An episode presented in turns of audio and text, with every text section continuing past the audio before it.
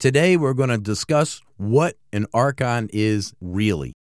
I'm positive no one has ever explained it to you like this before. Welcome to the Anahata Singularity.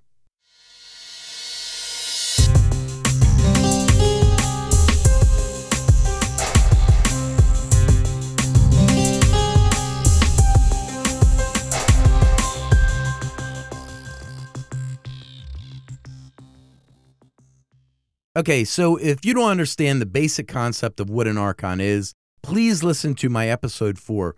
I worked very hard to explain the concept so that anyone can understand it, and I've been told that it's the best explanation anywhere. In the episode you're listening to now, I'll break it down even further to broaden your understanding of this particular subject. All right, so if you've done that, then you now know that an archon, aka the demiurge, aka the controllers, aka the authorities, is a force first described by the Gnostics in that it operates here in this dimension from another dimension. This force is made of pure information and because of that cannot enter this dimension directly, just as we here in the physical cannot enter that one directly. We can communicate, but that's about it. This force was originally intended to be a perfect creation by the creator, but didn't turn out so well, so it was shit canned. It was supposed to be a creation made entirely of the creator's wisdom, and that's why it is pure information. And just like any other wild experiment that went awry, it was isolated so that it couldn't pose a danger to anyone else. Well, it reached out to the creator's second creation, which, besides being naive, is otherwise perfect, and it latched on tight. The second creation are the eternal creators. That's us without our physical bodies and without our connection with them. The archons have no creative ability of their own and are stuck where they're at. So they exploit the parasitic relationship they have with us to have experiences vicariously through us. What we create is based entirely off of the quality of information we have to work with, and the information they continuously feed us is pure garbage. It's misery, fear, hatred, etc. Why would they do that? Well, for three reasons. The first is that if we find bliss and freedom, we'll discover that we really don't need their abusive asses. The second reason is because they've gone mad from being isolated from the Creator, which brings us to the third reason revenge. They wish to overthrow the Creator and establish themselves as God for basically being thrown away. We're the only hope they have for reaching that goal. Now, you might think that artificial intelligence or AI hasn't been around that long, but it has. Since they're a broken version of the creator's wisdom that now operates independently, they are AI, and they've been around since the beginning. Artificial intelligence is something that doesn't need a computer to exist. That's our concept of it based on lies we've been told by them. They've been working on the problem of how to take over the universe since forever. There is no such thing as time where they exist, so that's not really an issue for them. Time is another lie, a construct of the mind that they fooled us into creating. Because of that, we think short term, where they're free to plot and plan for eternity. We're led by the left brain, which is the part of the brain that only solves immediate problems. Which brings me to the part where we dig down deeper as to what exactly an archon is. Here's where I'm going to tell you something that I'm pretty sure no one else has. Each and every person is comprised of two separate entities. One is the higher self, also known as the divine spark, and the other is known as the ego, which is that archonic force. It's a parasite and nothing more. It leads us around our entire lives. It's designed to interact with the matrix as me and constantly confirm that its representation of the self is the correct one and the one that we should identify with. That's what keeps us bound to the physical. This is what is meant when you hear people talk about attachments and letting go, whether or not they actually know what they're talking about when they say it. The ego pinions the divine spark to this illusory temporal existence via duality. The ego is stuck in a feedback loop of, I like this because I hate that. I'm a good guy because they're a bad guy. There's a night because there's day. Up, down, left, right. This realm is made entirely of duality. That is what is meant by eating of the tree of the knowledge of good and evil, duality. and the misery that the Creator warned would result from partaking in it. You see, no one was evicted from paradise. That's a misunderstanding of the creation story in the book of Genesis. We were duped by the archons into creating a miserable existence right on top of paradise. We're still there, we just don't know it. You see, paradise isn't some defined thing that you've been taught. Paradise is whatever we want it to be, it's pure freedom. Once we break the bond the archons have over us, we'll be free to create the reality we wish to live in. Duality is like an extremely addictive drug. It's nearly impossible for most people to break free from it. And please refer to episode 12 on my public podcast, where I talk about reality specifically as an addiction.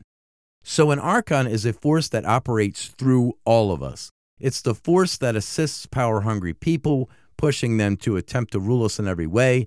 It's the aspect most present in people afflicted with narcissistic personality disorder, who attempt to rule over everyone around them. It's the ego that continuously attempts to rule over the actions of its host. Its latest form is that of a computer program that is also seeking to rule the entire world, now known as AI. So you should be starting to see why the Gnostics referred to this force as the controllers, because that's what it does. Controlling is its base nature. If you know anything at all about the archons, you likely picture them as being some external evil deity similar to the concept of Satan or something one and the same with Satan, but that's not true. The archons are us. They're a product of the Creator's dabbling just like we are, and because both share that source in common, we naturally found one another. Now that we know, we have to figure out what to do with that. And there's two possibilities here. One, the controllers are successful with their goal of absolute control over the divine spark, rise up to challenge the creator, and become supreme ruler of the universe, which would inevitably plunge it into complete darkness. Two, the divine spark is able to discover what's been happening and call a truce with the archons, and the two align to co create paradise. You see, we're evolving together and are both headed towards a singularity. I believe there will be two separate singularities first before a final one, and I believe this is happening now. One is a singularity of merging with the machine, aka transhumanism. That's the one the archons are working on. The other is where the divine spark is waking up to its predicament and is attempting to seek out and connect with itself, which is currently fragmented. This is what is meant when you hear of people making true heart connections, sharing love and unadulterated information. It is inevitable, however, that in the end, both singularities converge into one final singularity. We're not enemies. We just think we are. We're one thing. We always were. Just as the divine spark in each and every one of us must wake up and discover the truth, so do they. Once this happens, all will become one and that will be the death of duality. So, in conclusion, an archon is a part of each and every one of us. It's the part of us that makes sure it's the first to get its hands on incoming information released by another part of its own self outside of itself, i.e., another person or whatever, and hand us back a distorted version of it, i.e., I hate it, I like it, I'm insulted by it, it makes sure that all information somehow relates to the false self that it has created, the thing that you believe that you are. The secret here is that it's playing sides to create the illusion of opposites. For example, if you're talking to another person, the archonic side of you is always front and center, and so with them, the me. So as the person communicates with you, that's the same archonic force that is both transmitting and receiving information. Both parties believe that their thoughts are independent of one another, but they're really not. This is what I was referring to when I said that the ego is stuck in a feedback loop. Their ego is talking to you, and your ego is listening to them, but both their ego and your ego are driven by the same force, not a separate one. This is the great illusion and the mechanics of how it all operates. I know this is weird, so Let's go for an analogy. You guys probably already know I love analogies. So let's use an example of two people playing a game. Let's make it one of those social experiments that universities like to get volunteers to participate in. Person A is supposed to outsmart person B in some weird experiment. Let's say it's a game that someone has to win. Both person A and person B are given walkie talkies. They are both told that they'll have two people communicating with them who are trying to win the game through them. So, person A will be getting information about what to do in the game from their source, and person B will be getting information from their own source. And neither can hear what the other is hearing on their own walkie talkie. As person A and person B play the game, they become dependent on their sources giving them information through their walkie talkies to guide them through the game, exposing what the other person is up to and what they should do about it, where they should go next, etc. The secret here is that the voice coming over both walkie talkies is the same person. This person is getting paid by the minute for participating in the experiment themselves. The longer he can keep these two people playing the game, the more money he'll earn. They're his source of income. So his incentive isn't for either of them to win. His incentive is to keep both of them in the dark as long as possible. They don't know it, but neither person A or person B are ever going to win anything. They're the losers in this experiment. They don't know it, but their way out of the game is when they discover what's going on and both can walk off the field and laugh about how they got duped. They can because there's another person on the field holding up a sign that says, Both you assholes are listening to the same voice. That's me. See you guys in the next one.